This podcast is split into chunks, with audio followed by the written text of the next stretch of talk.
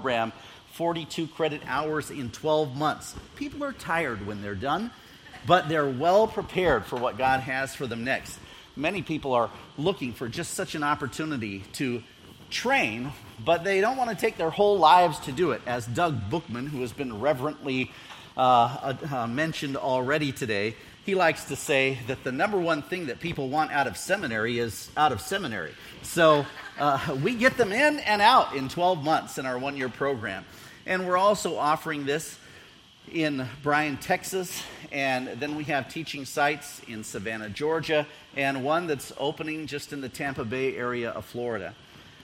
We enjoy also reaching out to pastors and church leaders, those who are involved in the ministry of the local church and around the world. And we have a conference each October. This year's conference theme is on differences that exist between believers and how we can interact and relate to the fact that not all of us are quite the same as the next person, and not every church is going to be quite the same local church that you find in the next town over. But how do we work together within the body of Christ, and how do we acknowledge God's truth in the midst of what can be a confusing environment? We're grateful that our 360 conference has reached over 800 church leaders, and that's just expanding every year. Feel free to visit our website for the conference, which is shepherds360.org, especially if you get bored during the message. You know, it's an easy place to go. You'll see all kinds of amazing speakers there.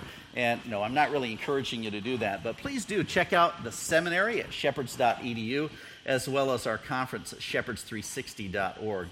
Well, I'd like to turn your attention to God's Word this morning as we look at a text in Romans chapter 11. Romans chapter 11 is our text as we consider this theme, grafted in. Bernice and I, along with our three children, have the privilege most summers, apart from this past year with COVID, of living in Israel and serving among many Jewish people who know and love Jesus as their Messiah. It's been fascinating that already since we arrived on Friday, we've met at least two Jewish believers in Jesus, and I thought, that's exactly what I'm speaking about from Romans chapter 11, which Paul wrote about many years ago to remind us that God is still preserving a remnant of saved Jewish people even today. Many people think, perhaps, that, you know, they take John 1 a bit out of context, that he came to his own, and his own received him not, and they stop reading right there and say, I guess Jewish people don't believe in Jesus. Can I encourage you that many do, and that not only are you looking at one now, but also I can introduce you to some who are sitting in your midst today. God is still at work among the Jewish people to bring them to saving faith in the Messiah, his Son. And this is exactly what Paul wanted a bunch of Romans who would have been Gentiles to hear about, so that they could be a part of what God is doing in the world, even among Jewish people. Take a look at with me at this text in Romans chapter 11. As Paul begins, he says, I ask then, has God rejected his people? Paul often will begin some of his arguments in this book with a question. Just like he does here, the question is quite clear. Has God rejected his people? And just like he opens with a similar question twice in Romans chapter 6, he answers the question here with the strongest way to say no in the Greek language. He uses a phrase in Greek that is not simply a no, or as some English translations will say, by no means, or perhaps you could update that and say, no way. No, he uses a term or a phrase that means, may it never even begin that you would think that. In fact, the Greek is quite clear, and you actually will recognize this Greek root word when he says, me genoito. The me is the negation, So that's the not part. But genoito is the word from which we get the word Genesis. In other words, as Paul answers his question, has God rejected his people? Me genoito. May it never even begin. May it never even Genesis in your mind that God has rejected his people. What would you do with all of those promises in Scripture about God's plan to save the Jewish people, to rescue them, to bring them back from exile, to promise them the Messiah, to give them, in fact, a new covenant and everlasting life? What would you do with all of these promises in Scripture if God's plan was to simply reject his people? Think about this for a moment. I love the quote that I once read in a commentary on the book of Judges. Of course, the book of Judges is about a terrible time in Israel's history when everyone was doing that which was right in their own eyes. They were turning after other gods and serving them. They were turning to the enemies and worshiping their false deities and so forth. They were involving themselves in all sorts of paganism. Daniel Block, in his commentary on the book of Judges, put it like this. What we should have seen as Israel entered the land was the Israelization of the land of Canaan. But what we saw was the Canaanization of Israel. Yes, Israel adopted the pagan practices, turned after other gods, and served them instead of serving their one true God.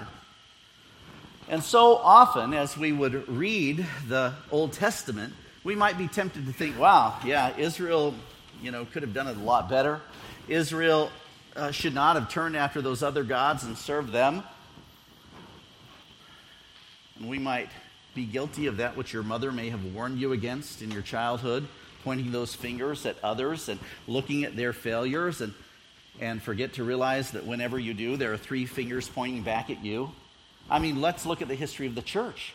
What we should have seen in the history of the church, the book of Acts, should have been the gospel spreading from Jerusalem, Judea, Samaria to the uttermost parts of the earth, and God's gospel spreading and God's people growing and paying attention to the apostles' doctrine. But if you study much of church history, very much like you would study much of Israel's history, you find one heresy after another, one scandal after another, one sad time of disobedience after another. Thankfully, some revivals, thankfully, a reformation, thankfully, some good news here and there. But much of what calls itself Christendom today is sadly misguided, very much like you would find among God's people in the First Testament, sadly misguided. And so one could ask the question, even of God's promises to the church today, has God rejected his people? Jews and Gentiles in the church today, thankfully, as you even look at your own life, you might be tempted to ask the question, have I blown it? Has God rejected me? Thankfully, the Scriptures teach us time and time again in passages like 1 John 1:9, if we confess our sins, he is faithful and just to forgive us our sins and to cleanse us from all unrighteousness. Very much like God's patience with his people Israel, God is patient with us today. And perhaps that's one more reason why Gentile believers in Rome and Gentile believers right here today need to thank God that God is the one who is faithful to his promises to Israel. God is the one who is faithful in the midst of their unfaithfulness, and God is the one who is faithful in the midst of our unfaithfulness. God is the one who is true to his word, and he preserves a remnant of faithful ones in this passage, specifically speaking of the faithful in Israel. In fact, as we would begin to follow Paul's argument in this passage, we would note the preservation of a remnant in Israel is the focus of our first 10 verses, where Paul uses himself as exhibit A. Look with me in verse 1. For I myself am an Israelite, a descendant of Abraham, a member of the tribe of Benjamin. And we would have to say, hey, if you know what tribe you are and you know your family lineage, that's pretty Jewish. It's authentic. I mean, Paul knew that he himself was an Israelite. Therefore, he goes on to say in verse 2, God has not rejected his people whom he foreknew. Do you not know what the scripture says of Elijah, how he appeals to God against Israel? Lord, they have killed your prophets, they have demolished your altars, and I alone am left, and they seek my life? I wonder if some of you have had what has often been called the Elijah syndrome, where you have thought, am I the only person in my class who is a believer in Jesus? Am I the only person at my workplace who knows you and loves you? Am I the only person on this committee in your given local church that really wants to do the will of God? Perhaps you've suffered from the Elijah syndrome. And I hope, if you've asked those questions, the Lord in his patient grace has let you know you're not alone. Perhaps he's encouraged you with a classmate, with a coworker, with a friend that you're eventually introduced to, and you realize, hey, I'm not all alone here. We're reminded here that God did the same for Elijah. We read in verse 4, but what is God's reply to him? I have kept for myself 7,000 men who have not bowed the knee to Baal. Paul goes on to say in verse 5, so too at the present time there is a remnant chosen by grace. This concept of a remnant is a word that is used actually twice in these chapters of Romans 9 through 11 that speak about God's plan for salvation among Jews and Gentiles. It's a word that is already used in the Old Testament a number of times to speak of, in spite of the nation's overwhelming disobedience, in spite of the nation's overwhelming apostasy, idolatry, paganism, God always preserves those who have not bowed the knee to Baal. He's preserved a remnant. The word remnant speaks of a small piece of something, as a reminder of the whole. When my wife and I were newly married, we bought our first furniture for our living room. And as we did, we're learning how to decorate our home, and we're thinking about not wanting to make too many mismatched choices of the free furniture that we could afford.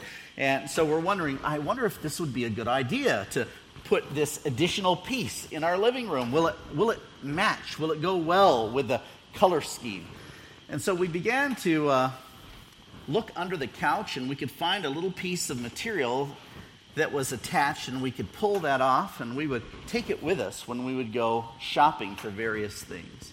And we might use that little color swatch as an example of what could go with our color scheme. This allowed us not to have to take the whole couch or a cushion from the couch. It's just a little remnant. A reminder that the whole couch is sitting there in the living room, and this little swatch I could put in my pocket, and we could take it with us to be reminded of the whole. In a similar way, the remnant, the one or two Jewish people sitting in this audience, are a reminder that God is not finished saving Jewish people even today, and this should be celebrated. Paul goes on to say, in verse 5, so too at the present time there is a remnant chosen by grace. But if it is by grace, verse 6, it is no longer on the basis of works. Otherwise, grace would no longer be grace. This is a key theme in Paul's teaching on the gospel, that we are never saved by attempting to please God in our own righteousness. We could attempt and try and strive. We could hope. We could try to work. We could try to be better and better people, but that will never remove the sin problem. The way that God saves is always and only by his grace. Through faith are you saved. And even the faith to believe is not that which comes from within. It is a gift from God, Paul tells us in Ephesians chapter 2. When salvation is by grace, Paul says here, then it's no longer on the basis of works. I remember being told about a local church that had a certain way that they greeted their newcomers when they came in. As I especially was reminded of this when I asked about your assembly and some questions about, you know, like what translation should I preach from, and should I wear a tie and a suit coat and so forth. And then I looked on your website just to make sure that Ken wasn't pointing me in the wrong direction. And I was reminded of a church in the Chicagoland area where they had a suit room. If you came in without a suit, they gave you one. And they had multiple sizes, you know, they probably got from some thrift store. But, you know, you weren't getting into the worship service unless you had your suit on. And I thought, well, that's very welcoming. And here we go. You know, the message was pretty clear. Unless you try real hard to fit in, you don't belong here. Friends, the gospel is not about you trying hard to fit in with God. The gospel is about what God has done for you to allow you to be accepted by Him. He gave His Son to die in your place, a death you could not die, to gain eternal life that you and I do not deserve. Friends, this is the gospel message, and it is a message by God's grace, not on the basis of good deeds and works that we could do, verse 6 tells us. Paul goes on in verse 7 to ask another question. He said, what then? Israel failed to obtain what it was seeking, and yet the elect obtained it, but the rest were hardened. As it is written, God gave them a spirit of stupor, eyes that they would not see, and ears that they would not hear, down to this very day. And David says, let their table become a snare and a trap, a stumbling block and a retribution for them. Let their eyes be darkened so that they cannot see, and bend their backs forever. Now, let's stop there for a moment. Paul is here quoting from some of the various curses that were spoken to Israel even before they entered the promised land. Many of these communications from the Lord were very clear through Moses that if you obey, there will be blessings. But if you disobey in the land where I'm taking you, there will be curses. And just like God is using you, Israel, to drive out the pagans from the promised land and to cause the false worship of these idols to cease and cleanse the land from its idolatry, if you turn to the same idolatry, God will remove you from the land in the same way. And so there were these blessings to be enjoyed and curses to avoid. Some of these curses are already mentioned here in our passage. But we might ask the question that Paul asks in verse 11. He says, so I asked, did they stumble in order that they might fall? You notice the difference between stumbling and falling. I remember shoveling snow when we lived in the Chicagoland area. And on one particular day, there I was with a shovel and, you know, all of my coat and gloves and hat and so forth, shoveling some snow. And I took one little turn the wrong way and down I went. Really hard, flat on my back. I mean, I just lay there for a little while to collect myself and to think, how am I doing? You know, before I jump up, not wanting the neighbors to notice what I had just done. Let me just take a little assessment. Is anything broken? Can I even think straight? If I get up, will I be able to stay standing up? That's one nice thing about living here in the South. Not a lot of snow shoveling. But you still could fall. I fell hard that day. I was all the way down. I prefer a little stumble, like coming down the stairway at the Bixby's home the other day. That last step, it blended right in with the hardwood floors. And I went right over it. Thankfully, you know, I'm not going to reenact that scene for my own preservation of some dignity this morning, but it was impressive. I made it. I stayed up, but I stumbled for sure, and they could hear me in the other room. Stumbling versus falling is a whole different thing, and Paul asked the question here, So I asked, verse 11, did they stumble in order that they might fall? And guess what he says in answer to this question? His favorite answer in the book of Romans. He says, by no means, or no way, or may it never even begin that you would think that.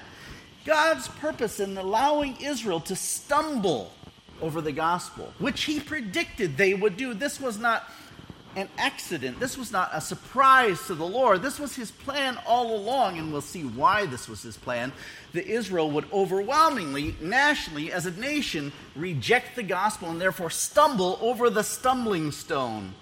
They would meet the Messiah, but not really recognize the Messiah. And this, spiritually speaking, was a stumble.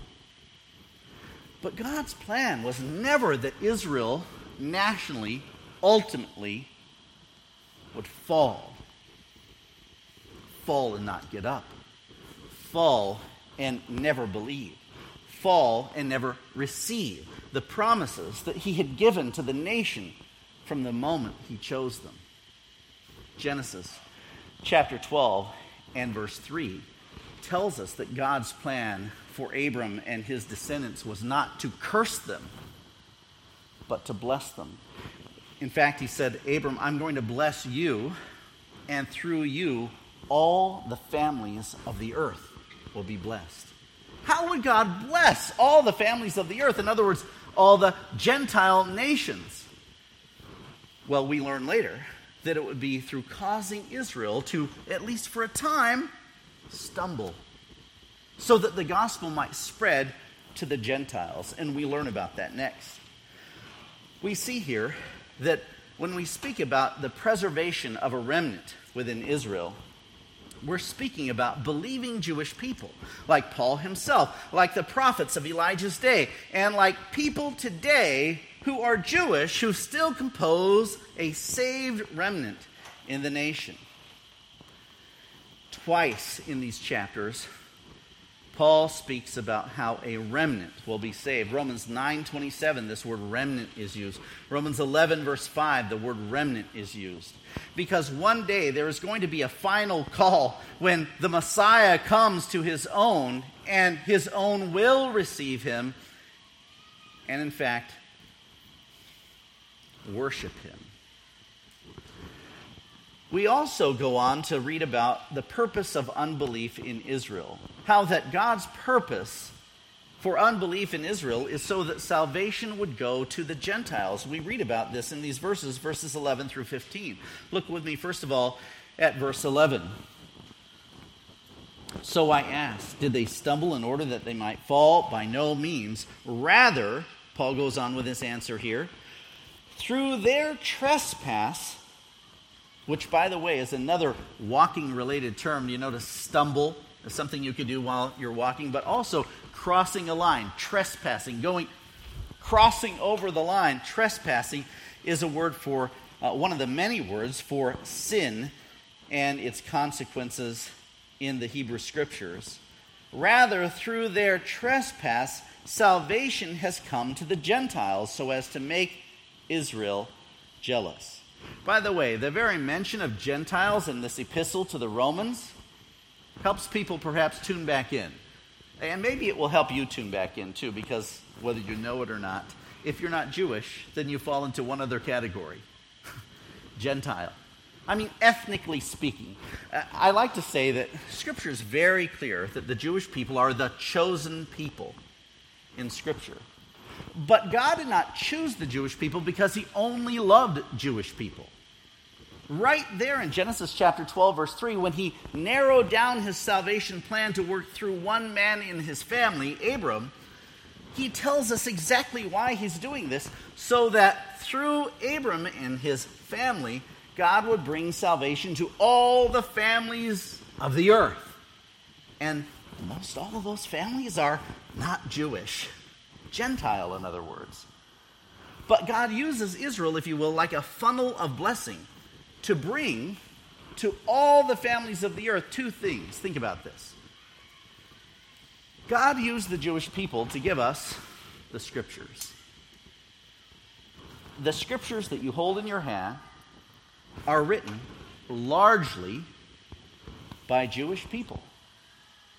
And in fact, even the manuscripts of the original autographs were copied down by Jewish scribes. And they were written largely not only by Jewish people, but to other Jewish people. And even when you come to the New Testament, it's still written about Jewish-related issues. Thus, a book like Galatians or Colossians, or even some things that we read about in the book of Romans, will all be dealing with this issue about, like, well, so what about things like the Sabbath day, or eating meat that's been offered to idols, or things that perhaps we don't have to worry about much today. Jewish-related issues, because the original audience would have been Jewish. And so when a passage like this focuses in on God's plan for the Jewish people, many people might have that same experience that I remember having when I was looking at another family's photo album. I mean, I genuinely like people. I have lots of friends, and I stay in contact with them. I care about where they're going on their family vacation and such, but there are times when I've been in a place where I really don't know these people yet, but I notice here's their family album. And it might be kind of fun to see how they laid out their family album and what they include in their family photo album, and or even online as you're looking at their posts. And like, but personally, I can only be interested in for so long if I don't know them at all. Like, oh, here's a wedding with lots of people that I've never met. And here is a family vacation to a place I've never been. And here are a lot of people having a good time, and I don't know any of them. Many people read the Old Testament like that. Have you ever thought of that? Like they're looking, and they're reading, and this is about Abraham, about Isaac, and Jacob, and, you know, for many, they might think that I might as well be reading American history, or history of the French Revolution, or history of some obscure people group that I don't know anything about. But I can tell you that I once had a strange experience looking at a family album in which I was in none of the pictures, in which, you know, there were a lot of people there I didn't know. But there I was, sitting in a home, waiting as the lunch was being prepared, and I was looking through a family album, and I began to see, wow, she was really cute even way back then. And, oh, I didn't know she was in this sport. I didn't know she played this instrument. I didn't know. And I began looking at the family album differently because I began to see myself as potentially becoming connected to this family. It was my wife's family album. And now her parents are my in-laws and the grandparents of our children. I see myself in this family album, even in a way where I was never in any of the specific photos in the family album. Perhaps that's how you can read the Old Testament and God's plan for Israel, because it was through God's plan for Israel that the Messiah, who was foretold, eventually came. And his salvation message was made available to all the families of the earth. In fact, that's why eventually we're going to come to this theme in the passage about being grafted in. We'll wait just a moment for that, but you'll see it momentarily. In verse 11, Paul says that salvation is going to the Gentiles in order to make Jewish people jealous. When he asks the question, so did they stumble in order that they fall, and answers it by no means, he goes on to say that rather, through their trespass, salvation has come to the Gentiles so as to make Israel jealous. The "so as" gives us a purpose for why God allows his promises, his blessings, which could have been experienced by Israel, to be experienced by those who were not Israel. Maybe we'd put it like this.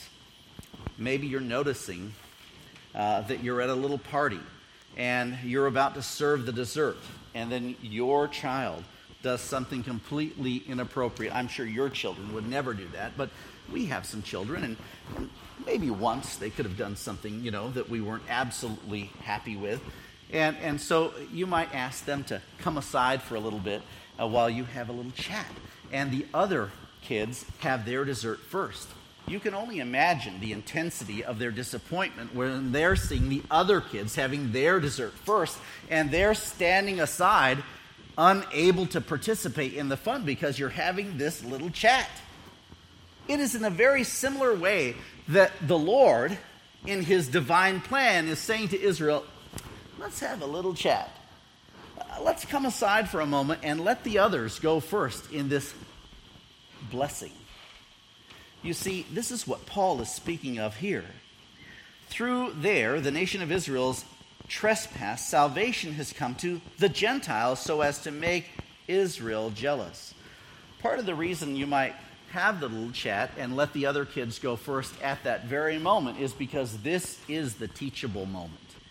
If you just spoke about it later at bedtime, you know, the moment could have been lost. The opportunity for them to feel, well, just a little bit of the seriousness of their decision would have been lost. But it's at this moment that you might take them aside and, you know, have that little conversation.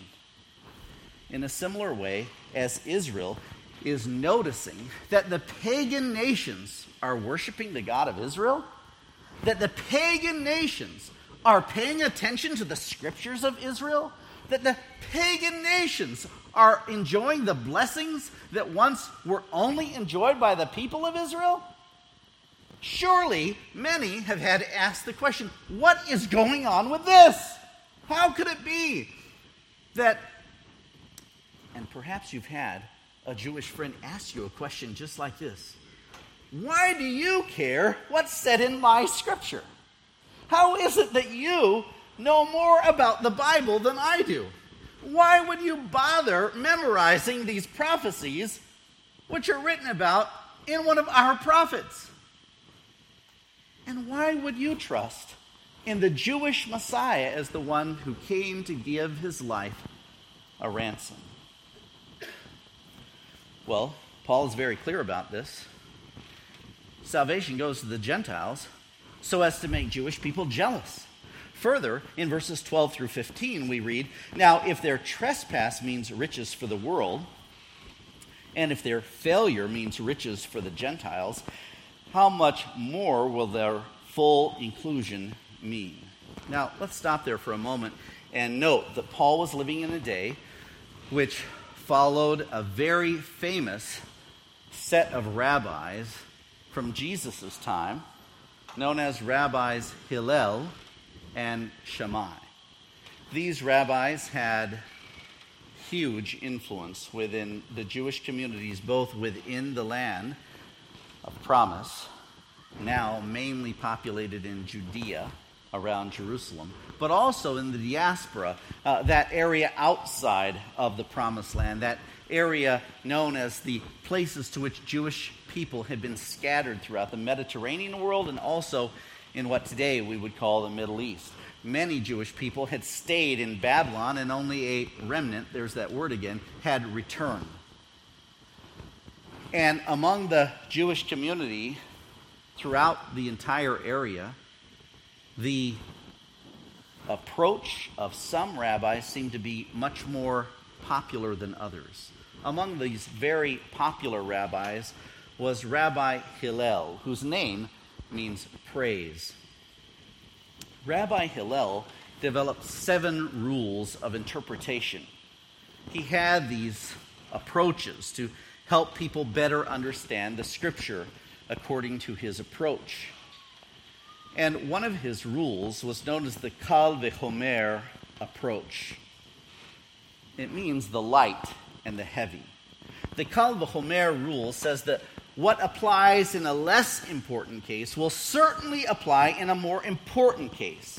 A Kal Vachomer argument is often, but not always, signaled by the phrase, how much more? See if you can detect it in our passage. In verse 12, we read that now if their trespass, meaning the fact that the Jewish people overwhelmingly have rejected Jesus' messiahship and therefore trespassed or sinned, have fallen short, have violated God's plan of recognizing and worshiping the Messiah. Now, if their trespass means riches for the world, in other words, look at the good things that have come to Gentiles, because when God was passing out his salvation blessings, many Jewish people stepped to the back of the line and said, I'm really not interested, you go ahead. You see, if Israel's trespass results in the gospel spreading to Gentiles, how much more will their full inclusion mean? Let me illustrate this Kal Vachomer principle here. You see, Paul is saying, if the fact that Jewish people have overwhelmingly, nationally rejected the gospel message, but this results in the good news that now salvation has spread to Gentiles, then how much more will there be blessings for even more Gentiles when Jewish people come in saving faith to receive the Messiah one day as God has promised? We continue reading that Paul says in verse 13, "Now I am speaking to you Gentiles." If you're curious about who his intended audience is, here he puts it in bold relief. If it weren't clear enough that he was writing this epistle to the Romans, I mean, in the capital city of the Roman Empire at Rome, so they were Gentiles. He says to them, "I'm speaking to you Gentiles, inasmuch then as I am an apostle to the Gentiles, I magnify my ministry." Why would Paul want to emphasize his ministry of preaching the gospel to Gentiles when he himself is Jewish? You notice what he's arguing here? If more Gentiles come to saving faith, more Jewish people are going to ask, why would you care who the God of Israel is? Why would you care about who Abraham is, Isaac, Jacob, Judah, King David? Why would you care about all of these promises that are given to the Jewish people when I don't care about them?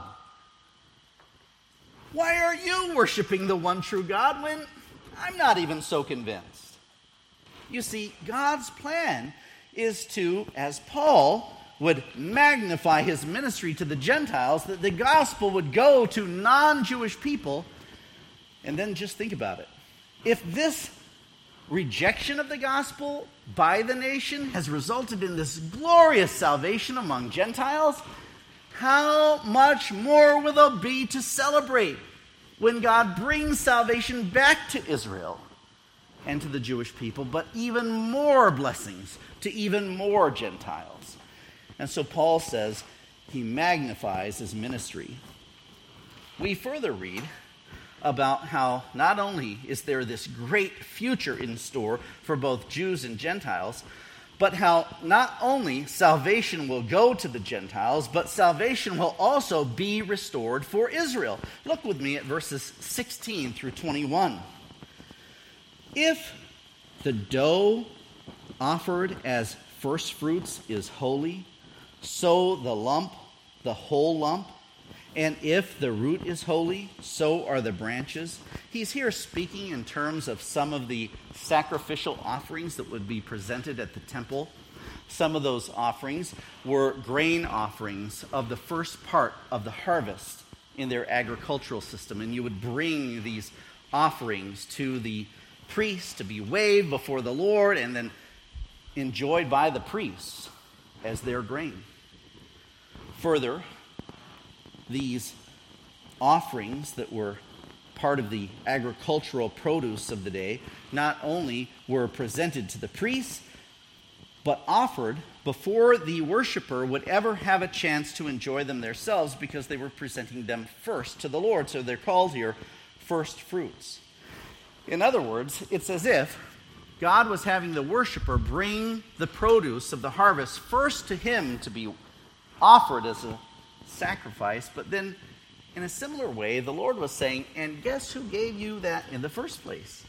All of the harvest belongs to the Lord, but you're just recognizing that I, the Lord, gave it to you by bringing the first fruits. Similarly, the first fruits are used here to be a reminder that the same quality that you have in what you're giving to the Lord is very much like what the Lord is going to bless you with the rest of the harvest. So the quality of that first fruits is going to also be enjoyed in the rest of the crops. Paul says here, using this agricultural metaphor, if the dough offered as first fruits is holy, so the rest of the lump is holy. And here he's speaking about using that grain to make bread. If you're using these ingredients, then that's what the rest of the bread is going to taste like. And he's going on to say that if the root of a tree is holy, another illustration from the agricultural world, so are the branches. And why is he referring to this? Because he's now going to go on in verse 17 to say something about grafting and trees specifically, and the olive tree most specifically. Verse 17, but if some of the branches were broken off, and you, speaking to the Gentile believers in Rome, although a wild olive shoot, were grafted in among the others and now share in the nourishing root of the olive tree, if that's what has happened to you, you see Jewish branches, the natural branches were broken off so that there could be a place made to put Gentile branches in who were considered wild, then don't be arrogant toward the branches, those natural branches, verse 18. If you are, remember, it is not you who support the root, but the root that supports you. Then you will say, verse 19, branches were broken off so that I might be grafted in. And that is true, Paul says, verse 20. They were broken off because of their unbelief, but you stand through faith. So do not become proud, but fear. This is the second time he has addressed this potential issue of Gentile pride, or what he calls earlier arrogance. You see, because verse 21 concludes this section by saying, for if God did not spare the natural branches, neither will he spare you. Take a look. Paul is saying that God's program of promising salvation to the Jewish people, but then allowing the Jewish people to not receive the Messiah, but to come aside for a bit so that the Gentile world can have the gospel preached to them, is not a reminder that God cares now not about Israel, but that he does care about Israel and will one day allow Israel to be back in the line of his blessing. God's program, then, is not a cause for pride among Gentile believers. See, notice these Jewish people who didn't trust the Messiah, but we did. Isn't it great that we believe? Isn't it great that we're trusting in the God of Abraham, Isaac, and Jacob? Isn't it great that we believe in these promises? Isn't it great that we believe in the Scriptures? But they don't. You see, this is not a cause for pride. It's actually a cause to worship God, to have a plan that none of us would have come up with.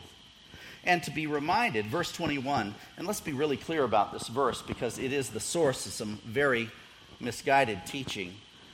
When Paul says, for if God did not spare the natural branches, neither will he spare you, he's not speaking to an individual believer. He's speaking to a whole classification of believers, namely Gentiles. Remember, that's to whom he addressed these words. And he's saying that Gentiles as a whole should avoid pride over the fact that now they are trusting in the Jewish promised Messiah. And he's saying that, now just think about this. If, because of Israel's disobedience, God broke off Israel as a nation from their own olive tree, from this plan of redemptive history and salvation that was spoken about through Abraham, Isaac, and Jacob. And those are their relatives, but they have nationally been broken off so that Gentiles could be grafted in.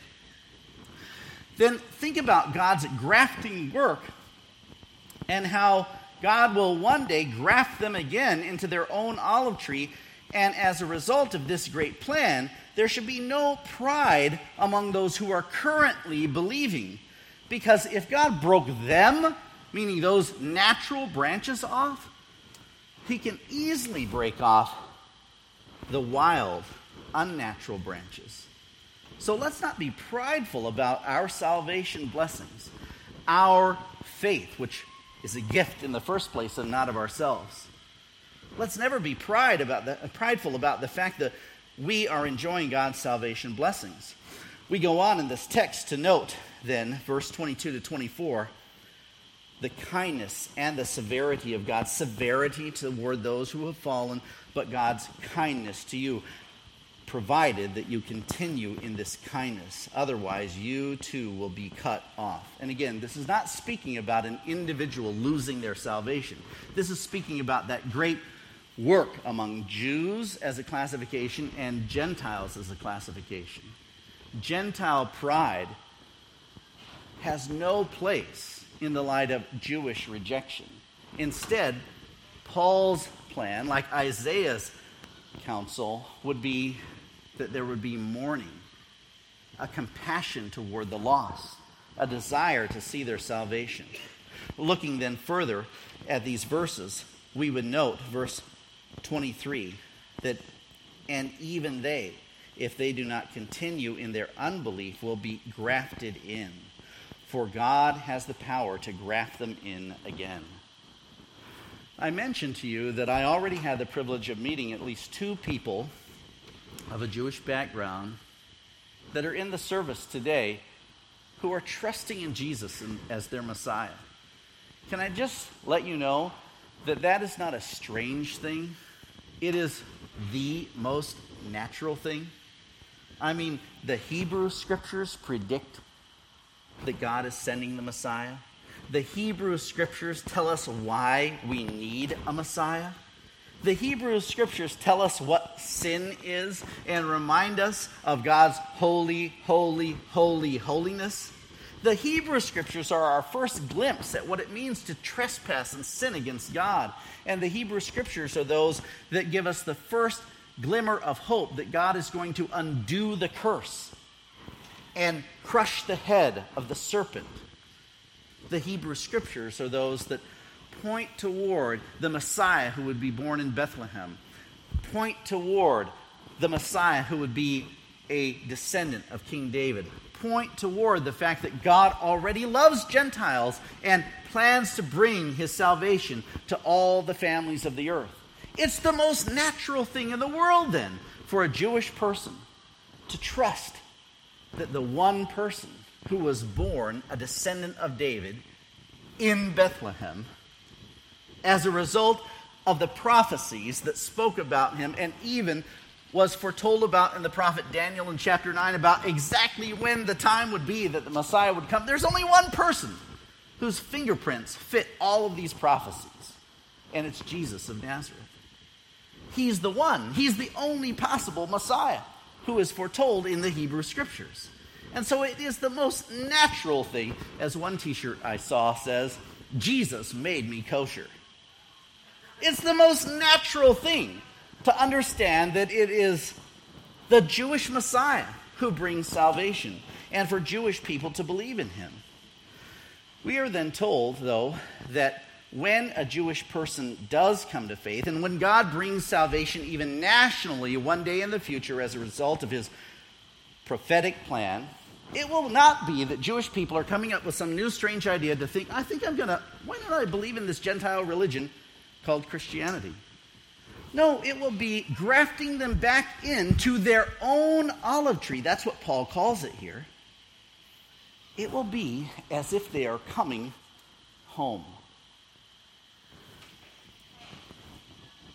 Verse 24, for if you were cut off from that which is by nature a wild olive tree and grafted contrary to nature into a cultivated olive tree, how much more, there's another use of that rule by Rabbi Hillel, how much more will these, the natural branches, be grafted back in to their own olive tree? You see, Paul is using this contrast between Israel and Gentiles, between the natural branches who see God's severity currently for not having trusted in the Messiah. They have stumbled. But they are the cultivated, tamed branches that naturally belong in his olive tree in his program of salvation. The Gentiles, however, are called grafted in branches that are seeing God's kindness. They are the wild branches.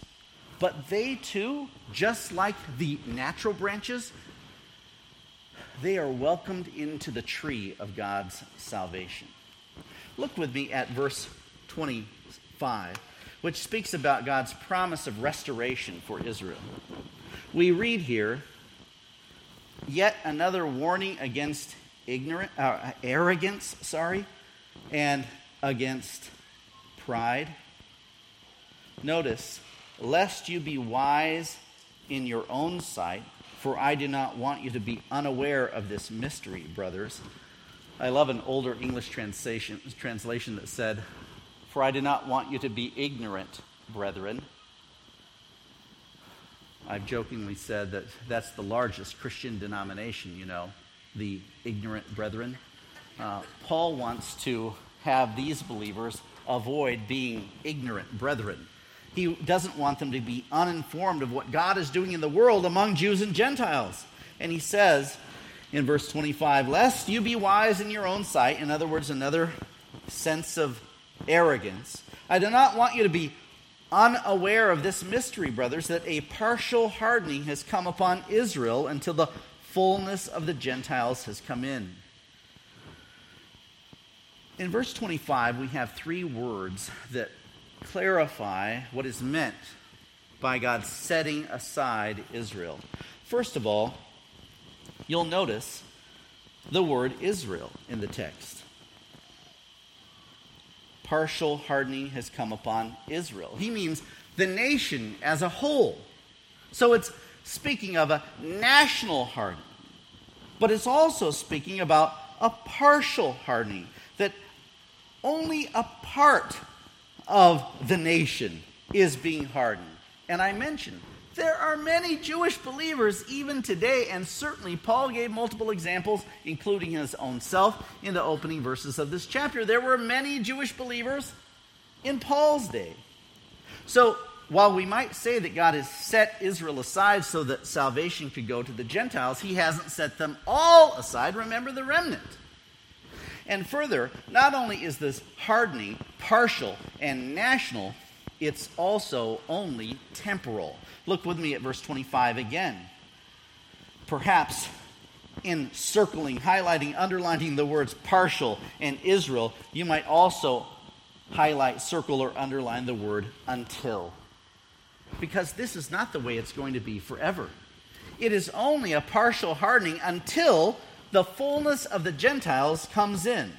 Perhaps it would be helpful to illustrate the fullness of the Gentiles. You see, when Jesus died for our sins, rose from the dead, ascended into heaven, and then sent his Holy Spirit on the day of Pentecost, the church begins, and the gospel spreads in Jerusalem and Judea, in Samaria, and to the uttermost parts of the earth. And in the uttermost parts of the earth, who do you think is there? Gentiles. And the nations are hearing about the Savior, the one born King of the Jews. And when the last Gentile comes to saving faith during this church age, the rapture takes place and Jesus returns in the clouds to catch away all of those who are his, those who are a part of the church. And it is if, have you ever used cruise control on the highway and you've got it set at your ideal speed, and then you notice something in the way, maybe someone coming on from an off-ramp, and so you tap the brake, and you slow down a little bit, maybe you change lanes, but then you notice the wide open spaces again, and you can hit that button. What's it called? Resume. And you just pick back up to your cruising altitude, if you will. You pick up to the speed that you were planning on all along, and things resume. That's exactly what's going to happen. When the church is raptured and God deals with Israel again, he's going to resume all of his promises. Yes, the curses, but also the blessings, which is why we need a millennial kingdom in the future one day, but that's yet another story. If we're looking here at verse 25, we see that this hardening is only going to take place until the fullness of the Gentiles comes in, at which point God will hit the resume button on his plan for Israel. Look with me then, if you will, at these final verses. God's saving of Israel will be the fulfillment of the new covenant. Verses 26 and 27. And in this way, all Israel will be saved. As it is written, the deliverer will come from Zion. He will banish ungodliness from Jacob. This was his plan all along, to bring salvation to the descendants of Abraham, Isaac, and Jacob, whose name was changed to Israel. And this will be my covenant with them when I take away their sins. As regards the gospel, they are enemies for your sake, but as regards election, they are beloved for the sake of their forefathers. In other words, the patriarchs, Abraham, Isaac, and Jacob, to whom God gave these salvation promises in the first place. Why is this going to happen? Verse 29, for the gifts and the calling of God are irrevocable. Now, friends, I've asked you might want to highlight, circle, underline some key words. This is another, irrevocable. And it may be of particular encouragement to some of you today. Look, if Israel could have sinned badly enough to lose the promises that God had given, then you need to ask your question, how badly will you have to sin before you lose God's promises of salvation? You see how encouraging it is to know salvation depends upon God's faithfulness and not our faithfulness. His promises are irrevocable. Both his promises to Israel and his promises to us. I'm so grateful that God's promises are irrevocable. If salvation could be lost, I would have lost mine. And I don't know you very well, but my guess is that if salvation could have been lost, you may have lost yours already too. You see, because if your salvation depends upon you and your faithfulness, no one is always having a great day, a great month, or even a great year. God loves sinners, and he, in his faithfulness, gives gifts and callings that are irrevocable. For just, verse 30 says, as you were at one time disobedient to God, but now have received mercy, he's speaking to these Roman believers, because of their disobedience, so they too have now been disobedient, in order that by the mercy shown to you, they also now receive mercy. For God has consigned all to disobedience, that he might have mercy on all. Do you notice the repetition of all? Who needs God's salvation? All of us. Who is worthy of receiving God's salvation? Not all of us, none of us. But God in his mercy is willing to give his salvation that he may have mercy on all. When we come to the conclusion of this magnificent argument that is made by Paul to see that God's salvation is not only a fulfillment of the new covenant promises, a display of God's faithfulness, but also an act of God's mercy, then Paul concludes with a proclamation of praise to God with which we conclude today.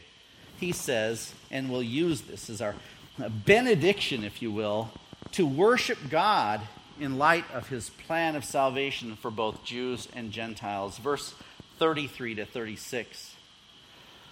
Oh, the depth of the riches and wisdom and knowledge of God. How unsearchable are his judgments, and how inscrutable his ways.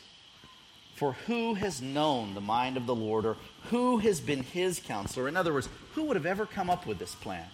Salvation promised to Jewish people, salvation rejected by Israel as a nation, so that all the Gentile nations could have an offer of the gospel and of God's salvation, and how it could go out to all the earth. Who would have come up with this? No one. Or who has given a gift to him that he might be repaid?